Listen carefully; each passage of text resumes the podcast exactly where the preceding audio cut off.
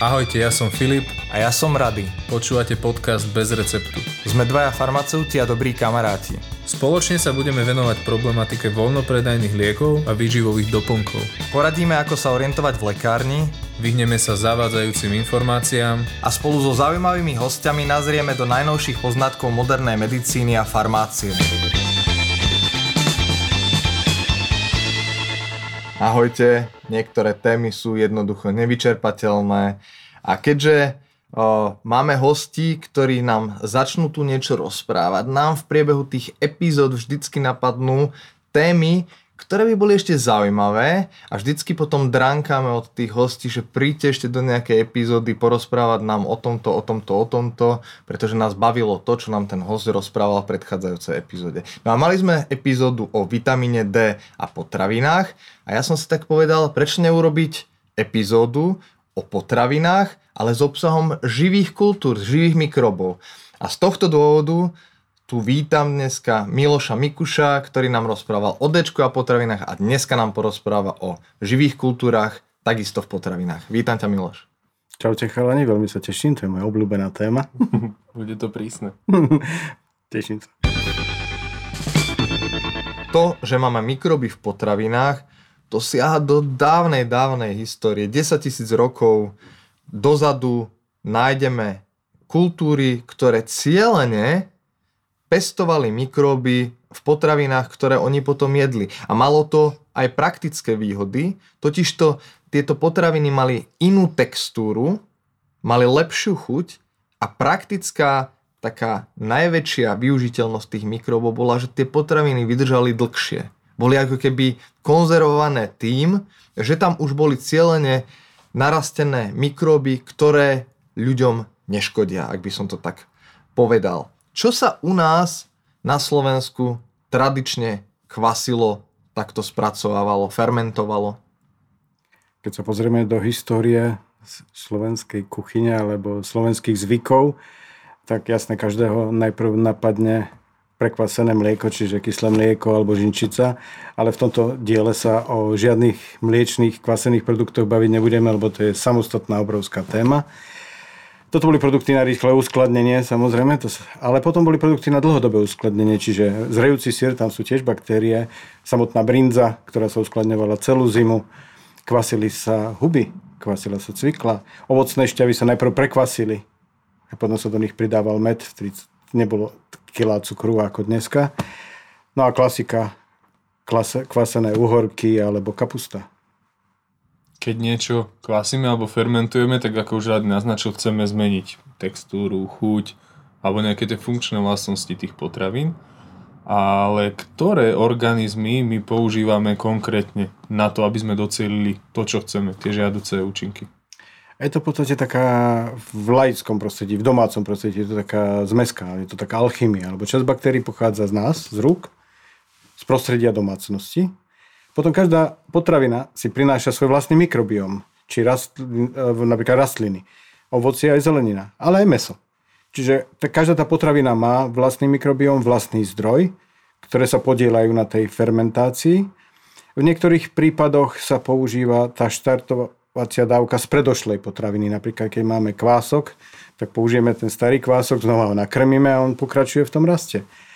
Ale v priemyselnej výrobe sa používajú štartovacie kultúry, ktoré sú vyselektované baktérie a vyselektované kvasinky, aby ten výsledok toho produktu bol štandardný a štandardizovaný. Tým sa samozrejme stráca tá jedinečnosť, ktorú my do, doma dosiahneme, že chutí ten kvások alebo ten jogurt alebo niečo inak ako ten štandardný kúpenský. Že ak ja robím kvasáky a dávam tam chlieb, ale dávam tam aj viničný list, tak na tom viničnom liste sú nejaké iné mikroorganizmy, ako ja dostanem z toho chleba a preto majú tie kvasaky s viničným listom ako keby iné vlastnosti trošku? Samozrejme je to tá spolupráca alebo kompetícia týchto baktérií. Zároveň tam dávaš cesnak surový, ktorého tie látky, ktoré pôsobia proti nežiaducím baktériám, urobia tú rovnováhu, že sa to Mhm, nepokazí a nezaplesní, alebo neprevládnu tam baktérie, ktoré nechceme. A Alebo čo sa kvasinky. deje v takom produkte, kde tie mikroorganizmy sa začnú množiť? My voláme tento proces fermentácia alebo kvasenie, čiže my dáme nejakú počiatočnú koncentráciu mikroorganizmov do prostredia, v ktorom tie mikroorganizmy niečo robia žijú, čiže majú nejaký metabolizmus, množia sa a potom samozrejme oni niečo zožerú a niečo do toho produktu zase vyprodukujú. Čo sa deje na molekulovej úrovni? Tie baktérie väčšinou žijú s cukrou. Mhm. Mm-hmm. Niekedy sú to zložité cukry. Naj- Najprv sa skvasujú tie jednoduché sacharidy, monosacharidy, disacharidy, ktoré sú tam prítomné. A výsledkom sú zvyčajne rôzne kyseliny, kyselina octová alebo kyselina mliečna, potom etanol, čo je tiež ako veľmi žiaduca zložka v niektorých produktoch. Ale sú tam aj iné látky, napríklad e, látky senzorické. Čiže mení sa vôňa, mení sa chuť a tie baktérie zároveň produkujú aj bakteriocíny, ktoré sú dôležité aj pre nás. Ak je niečo kyslé, ako z tých potravín, ja neviem, nakladná zelenina alebo uhorky, pickles, takéto tie bežné veci, tak automaticky to znamená, že je to fermentované? Kyslosť je väčšinou prvé štádium kvasenia a to, že je to kyslé, neznamená, že to bolo kvasené. Mm-hmm. To prvé štádium kvasenia, keď si zoberieme príklad kvasenej kapusty, tak tam je ten proces úplne explicitne e, už popísaný. Tam sa presne vie, čo nastupuje. Čiže najprv nastúpi leukonostok mesenteroides, ktorý znižuje pH. Tým pádom obmedzuje neželateľné mikroorganizmy a zároveň vytvára vhodné prostredie pre baktérie mliečného kvasenia, ktoré tým pádom sa začnú množiť a začnú prevládať a tam začne prevládať v kvasenej kapuste napríklad Lactobacillus brevis alebo Lactobacillus plantarum. Čiže my tie procesy už dokonca aj poznáme. Čiže vieme ich v úvodokách aj trošku aj namodelovať v tej výrobe, by sa dalo povedať. No a ešte z inej strany. Povedal si, že nie každá potravina, ktorá je kyslá, musí byť nutne vyrobená kvasením. A teraz sa spýtam inú otázku. Ak vyrobím potravinu kvasením, musí vždycky obsahovať živý mikroorganizmus? Nie kopec potravín, ktoré vznikli kvasením, ale žiadne mikroorganizmy už neobsahujú. Hej, typickým príkladom je víno, alebo destiláty, alebo aj chlieb, kde tie baktérie a kvasinky splnili svoju historickú úlohu a v konečnom produkte ich neočakávame. Mhm. Tam sa v podstate odstraňujú, čiže napríklad keď máme teraz je také moderné nefiltrované, mnoho nápojov nefiltrované pivo, tak boli asi aj filtrované predtým, alebo sú aj filtrované druhy. Prečo sa odstraňujú tie mikroorganizmy alebo zahubujú? To je hlavne z dôvodu bezpečnosti a predlženia trvanlivosti, čiže mnohé piva, ktoré sa nazývajú kvasinkové, Mhm. kvasinky neobsahujú, ale tie kvasinky sa rozbijú, usmrtia, rozbijú a tá zmes sa späť vráti do piva a to pivo je kvázi akože kvasinkové, ale nemá tam živé kultúry. Sú aj samozrejme živé nepasterizované piva, ale to je iná story. Čiže nie vždycky tie mikróby splňajú tú úlohu konzervantu. Niektoré potraviny vydržia dlhšie, keď potom tie mikróby ako keby odstránime. Necháme tam povedzme tie bakteriocíny, ktoré tie baktérie vyprodukovali do roztoku. Tie bakteriocíny to sú také látky, ako, predstavme si ich ako drobné antibiotika. Čiže sú to látky, ktoré vyprodukovala nejaká baktéria, sú také malé molekuly a zabraňujú v raste iných baktérií, ktoré by povedzme mohli spôsobiť nejakú chorobu alebo nejaké zlé vlastnosti chuťové alebo textúrové toho produktu. Čiže keď to tak porovnám, sú lepšie potraviny, ktoré obsahujú živé mikroorganizmy, alebo sú lepšie potraviny, ktoré vznikli kvaseným, ale už tie živé mikroorganizmy sú povedzme zahubené teplom, alebo sú odfiltrované tie živé mikroorganizmy. Že už proste v tom finálnom produkte sa nenachádzajú. V niektorých potravinách sa nemusia nachádzať, stačí, ako si povedal, že tam ostávajú tie žiaduce látky. Tie žiaduce látky sú napríklad aj polyfenoly, ktoré sa počas kvasenia vďaka etanolu extrahujú do toho vína. Niekedy pribúdajú aj vitamíny počas kvasenia a úplne špecifickou kategóriou je kváskový chlieb. kde na kvasení toho chleba sa nepodielajú len kvasinky, ale aj baktérie mliečného kvasenia. Tieto baktérie mliečného kvasenia počas toho procesu, ktorý trvá dlhšie, 24-36 hodín, rozkladajú antinutrient, fitín, ktorý sa nachádza v, v každom semene, v každom obilí, všadiaľ v múke. A oni majú čas rozložiť túto látku a tým pádom ten chlieb je v úvodzovkách, nie v úvodzovkách, je zdravší. Takže ten konečný produkt profituje aj z, z práce tých baktérií mliečného kvasenia, ktoré už tam nie sú potom. To inak mnoho ľudí si aj neuvedomuje, že prečo je ten, ten chlieb zrovna tento konkrétny zdravší, že teda ide o tie mikroorganizmy. No a potraviny, ktoré mikroorganizmy obsahujú, tie poznáme, poďme k ním. E, sú podľa teba obaly alebo popisy tých potravín dostatočne označené, že vieme sa dozvedieť to, aké dané mikroorganizmy sa napríklad v tom produkte nachádzajú? V podstate v žiadnej krajine zákon neprikazuje výrobcovi, aby popisoval, e, že čo sa tam nachádza, ani množstvo, ani druhy, lebo by to bolo veľmi obťažné a aj nesplniteľné, lebo každá výroba, každý výrobca má trošku iné postupy, aj, aj ten výsledok je trochu iný.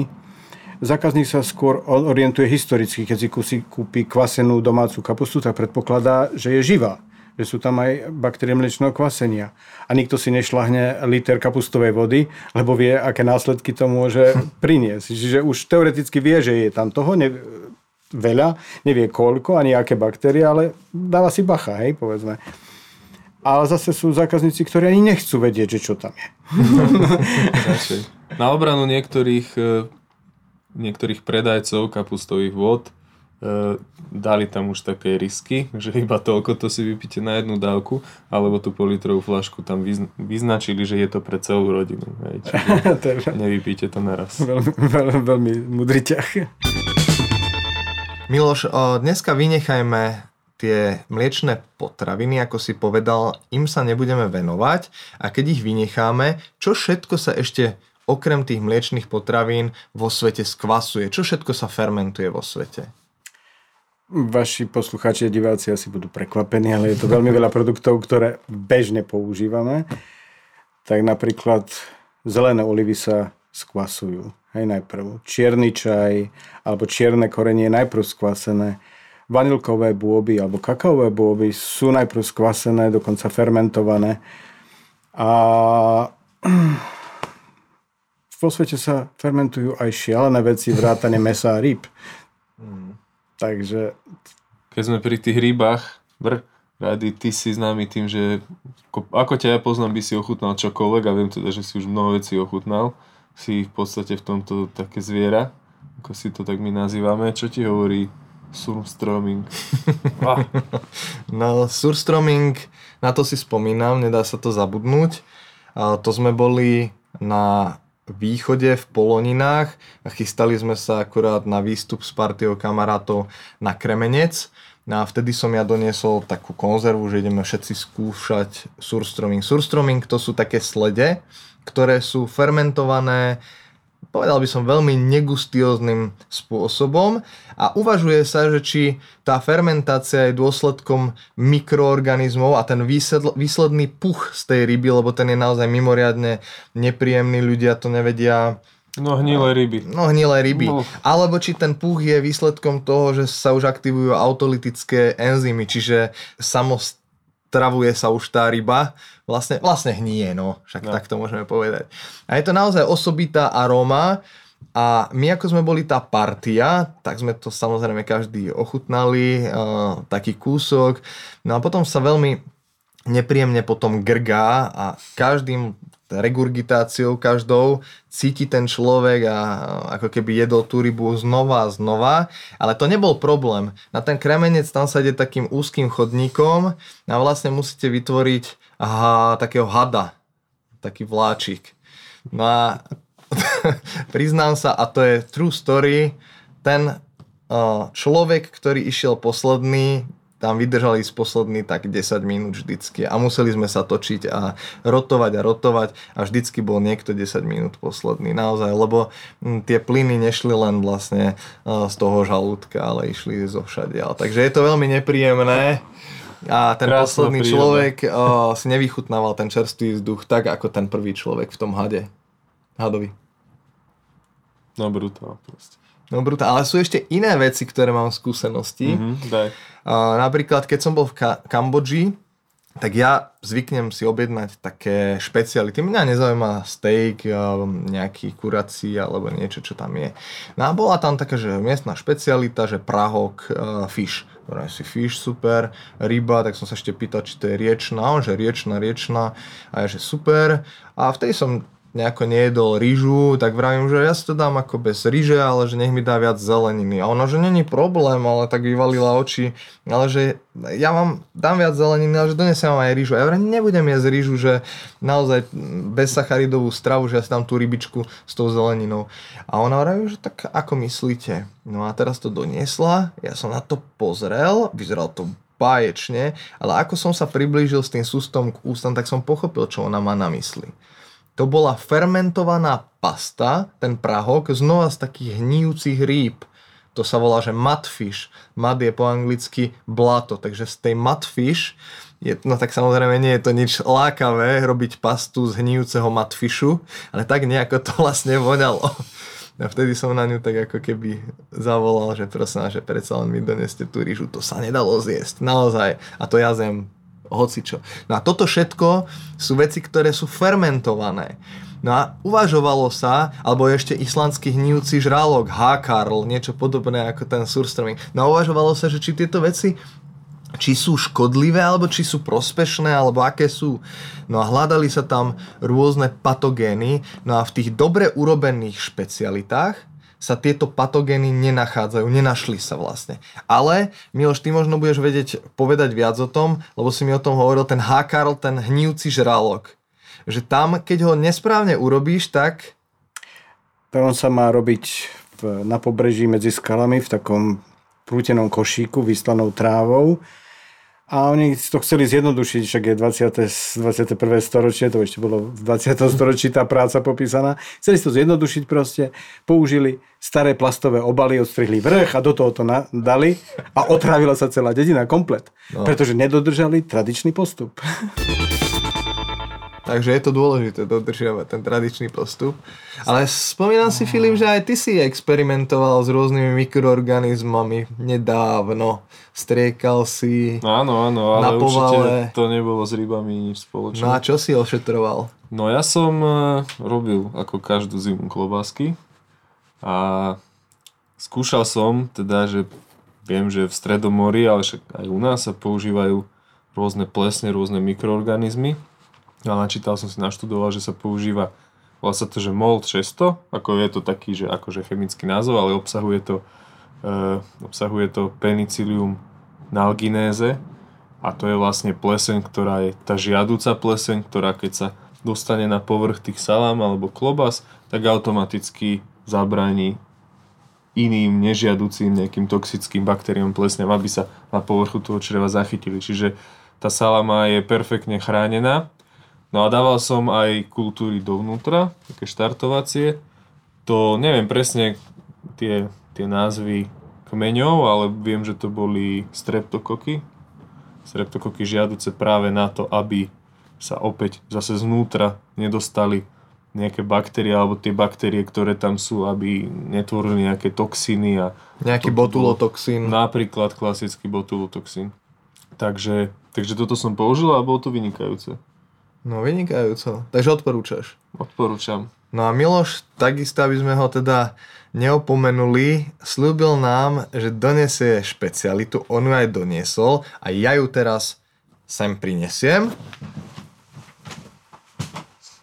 Kým to ty prinesieš rady, tak e, Miloš, ty si mi spomínal, že nejaká slovenská sala má podobného typu, taká, čo by sme nepovedali, že je fermentovaná. Áno, do mesových produktov sa baktérie pridávajú aj pri veľkovýrobe, napríklad Nitran, no myslím, že dokonca aj lovecká salama sú vlastne salámy, ktoré sú prekvasené, čiže to, to meso prejde, prejde aj solou, ale pre, predtým ešte prejde spracovaním s baktériami a tým pádom je stabilné a prináša tu tú extra chuť. Mm-hmm. Typickú.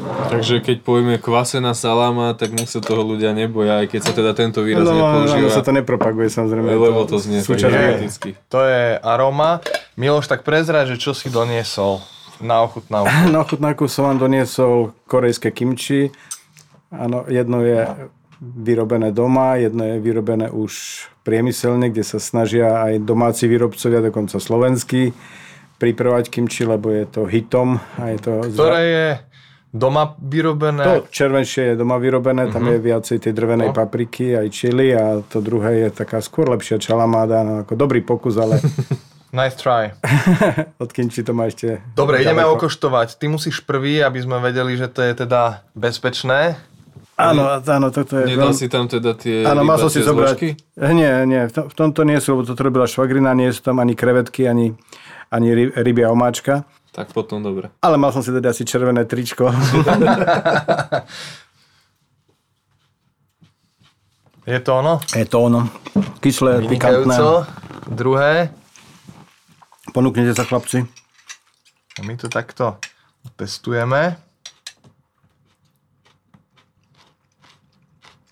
Mhm. Toto je také jemné. Pikantnejšie, ale jemná kyslosť. Si si no, toto... Ja keď papriku tak... z vlčian? A nie, nie, nie, toto je korejská originál paprika, drvená. Toto je viacej kyslé, menej pikantné a mm-hmm. táto chuť je dobrá, ale chýba tomu ešte taký šmrnc. Mm-hmm. Toto mi príde, toto kúpenské, No, s prepáčením nechcem nikoho teda uraziť, ale že ako keby tam tá kyslosť bola artificiálne dodaná. No, ako keby tam trošku kyseliny octovej. Kyselina octová alebo, alebo mliečna. Ocot. Ocot? Mhm. Ocot. No. Uh, nemyslím si, že toto je normálne uh, vykvasené. Uh, s, s tým teda, že s ohľadom, že robím kimči pravidelne. Áno, áno, je to tak začiatok kvasenia a potom je to zabité tou kyselinou octovou. Kimči je potravina typická pre Koreu, hej, stará viac ako 3000 rokov a podľa tých záznamov a je, Korejci zjedia za rok 20 kg kimči na osobu a skvasujú všetko podľa sezónnosti, nie len čínsku kapustu, ale ve- veľmi veľa zeleniny a každá domácnosť má svoj vlastný recept a postup, takže... Na Netflixe som videl dokument, myslím, že bol konkrétne o kimči, alebo kimči tam hral takú veľkú úlohu a spomínali, že to je tisíce, tisíce receptov. Ako, pi- ako pizza v Taliansku. No? Áno. Každá, každá rodina má svoj recept. Vieš ešte o niečom takom netradičnom, čo sa vo svete skvasuje, alebo čo súvisí s, s kvasením, fermentovaním? No tak v Ázii sa skvasujú sojové bôby, hej, z toho pochádza tempeh alebo miso pasta. Aj spomínaná rybia omačka alebo sojová mačka vznikajú s kvasovaním. To skvasovanie je iné ako pri kvasení kapusty. Jednak prebieha v prítomnosti kyslíka, čiže je to aerobné skvasovanie a nepodielajú sa na ňom kvasinky, ale e, huby, ktoré rozkladajú aj zložité cukry a na jednoduchšie, čiže ten proces trvá dlhšie a výsledkom nie je kyslosť, ale rozloženie tej potraviny.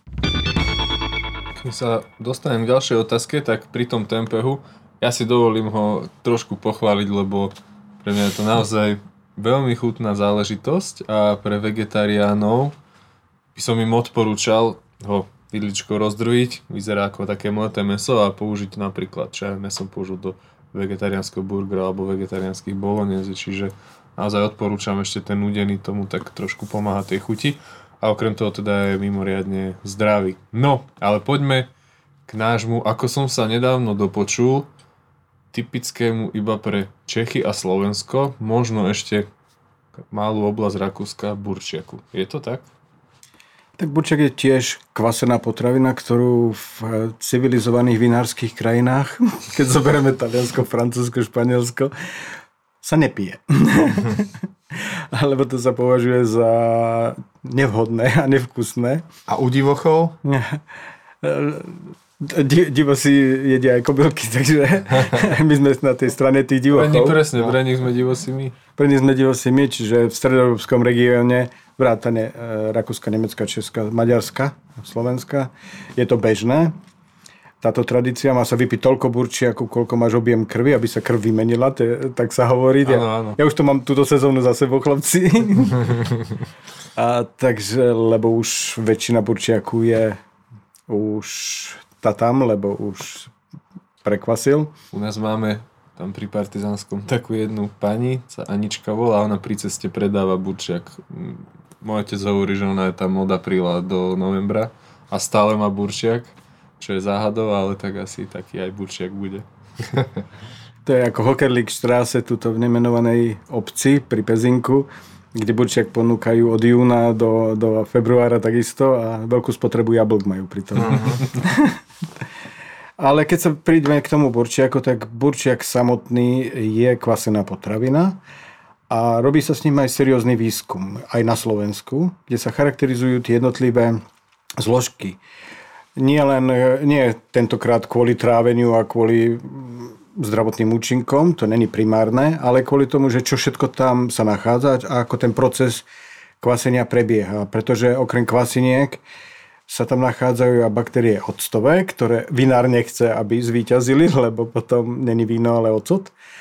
A takisto baktérie mliečného kvasenia. Hej, tam je Enococcus e- eni sa volá, hej, kokcem, ktorý je dôležitý na to, aby zmenil kyselinu vínu na kyselinu mliečnu. A to sa používa pri červených vínach na zmekčenie tej textúry hej, toho vína. Čiže aj baktérie sa používajú v tom procese. A sú tam aj veľmi jedinečné druhy v tých burčiakoch a tie baktérie sa podielajú na tom, že uvoľňujú jednotlivé látky. Napríklad v slovenskej frankovke sa nachádza oveľa viacej resveratrolu, v frankovke z Rači, konkrétny výskum bol, ako v rakúskych frankovkách, ale v tom burčiaku, kde je 10 až 20 krát viacej ako v konečnom produkte. To filtráciou, usadzávaním kalov a všetkým, ak sa to víno dozrieva, sa, sa bohužiaľ aj ten zdravý prospešný resveratrol odtiaľ vytratí. Ale Francúzi, nie Francúzi, a Taliani napríklad robili pokusy s, s burčiakom a našli tam aj baktérie, ktoré by sme mohli nazvať probiotické, ktoré splňajú všetky kritériá, čo týka odolnosti prechodu, kolonizácie, vytláčania patogénov, ktoré sú normálni kandidáti na dobré probiotické kmene. Takže my, divosi, máme vlastne fajné vínko plus uh, balzamiko, lebo sú tam aj octové baktérie, plus probiotikum v jednom, hej? Len ho treba teda konzumovať v 5 litrov demižóne, pretože toľko máme objem telesnej krvi, hej? A nie naraz. A nie naraz. Aha, Lebo dobre, to bude laxatívum. Ako ďalší aspekt. takže. No ináč, keď sme pri laxatíve, prežijú mikróby transport cez črevný trakt, keď si ich dám v takejto potravine? Väčšina z nich nie. Ale väčšina z nich neprežije kyslé prostredie žalúdka ani žlčové kyseliny. To sú vlastne naše obranné bariéry, ktoré väčšinu z nich stopnú. Uh-huh. Niektoré prežijú hej, a tie sa nachádzajú potom na chvíľku aj v hrubom čreve. Uh-huh. A kolonizujú trvalo to hrubé črevo? Môžem ich tam nájsť napríklad, keď vypijem burčiak alebo zjem inú fermentovanú potravinu, môžem ich tam nájsť napríklad o mesiac? Nie, ide o to, že to je iba prechodný mikrobióm, ktorý nás osídľuje iba krátkodobo. Môže mať aj priaznivý účinok, alebo taký rýchly účinok, ale je tam iba na krátky čas. Dobre, a prejdeme teda do tej, nazvem to praktickej časti. Aký prínos majú tieto baktérie samotný pre náš organizmus už v jedlách, keď sa bavíme o jedlách? Ten prínos hodnotíme z takého globálneho hľadiska, pretože tých baktérií, kvasiniek, húb a mikroorganizmov v tom produkte, napríklad v kombuche, je kombinácia všetkého. Hej, a je to obrovská nálož, kde ten celkový efekt závisí od toho, či sa tam nachádza aj zaujímavá časť tých baktérií, ktoré môžu byť teoreticky prospešné.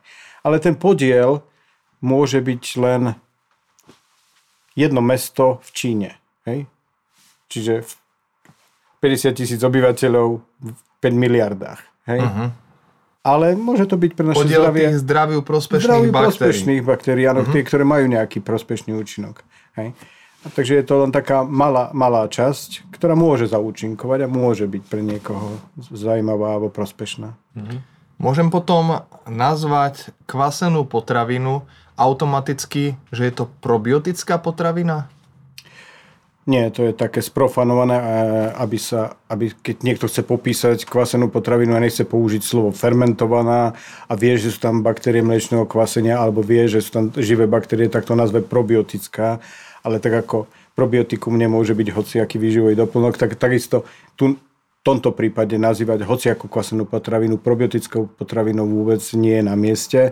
Je pár potravín, ktoré majú zdravotné tvrdenia, a kde je to na mieste, ale to je skutočne iba niekoľko potravín. Tam patria jogurty, e, tam patrí napríklad kimči, aj brinza má nejaké svoje štúdie, ale napriek tomu nemá to na obale napísané, že probiotická uh-huh. potravina. Môžeme takéto potraviny nazvať aj tými superpotravinami? Alebo Superfood sa to označuje? Alebo Podľa teba. funkčné potraviny. Alebo funkčné potraviny. Je to kategória funkčných potravín, ako ne, nedával by som tomu nejakú obrovskú váhu, že toto nás ide zachrániť, ale jednoznačne to bolo súčasťou nášho jedálnička. Sme na to navyknutí, naše telo, nehovorím, že to potrebuje, ale je na to pripravené a, a tie konečné produkty, ktoré sú tam, vrátane kyseliny mliečnej, bakteriocínu a všetkého možného, sú pre naše telo prospešné. Ak sme zdraví. Samozrejme, sú ľudia, ktorí by takéto potraviny nemali jesť. Fantastická bodka za dnešnou epizódou. Ja sa to budem snažiť iba tak v skratke zosumarizovať. V epizóde sme sa dozvedeli, že probiotikom hociakú potravinu nazvať nemôžeme. Miloš vymenoval iba pár potravín, ktoré majú nejaké teda zdravotné tvrdenia, čiže mohli by sme ich teoreticky zaradiť ako probiotické potraviny. Avšak od nepamäti ľudia fermentovali, kvasili potraviny a javí sa, že tento uh, náš jedálniček s týmito potravinami ráta. Čiže netreba sa bať konzumovať potraviny, ktoré obsahujú živé kultúry alebo potraviny, ktoré, pri ktorých výrobe boli použi- použité živé kultúry a ktoré boli vyrobené fermentáciou alebo iným slovom kvasením. Dá sa povedať, že z toho dlhodobého hľadiska tieto potraviny nám nejako výrazne neškodia nebolo zistené, že keď by sme dlhodobo konzumovali. Z dlhodobého hľadiska, keď sa porovnali epidemiologické štúdie, ktoré sa vykonali v Európe, eh, tak sa ukázalo, že neškodia, ale ani napríklad celkovú mortalitu neznížili, uh-huh. keď tí ľudia konzumovali pra- na pravidelnej báze fermentované potraviny. Takže neškodia, ale nejaké veľké výsledky do toho čakať samozrejme nemôžeme. Proste patria do pestrého jedálnička. Presne tak. Uzavrieme to týmto. Ďakujeme za pozornosť. Čaute. Ahojte. Veríme, že sa vám tento diel páčil a vypočujete si nás aj na budúce. Nájdete nás na stránke www.bezreceptupodcast.sk, tiež na našom Facebooku, Instagrame a YouTube kanáli. Odkazy na ne nájdete v popise podcastu.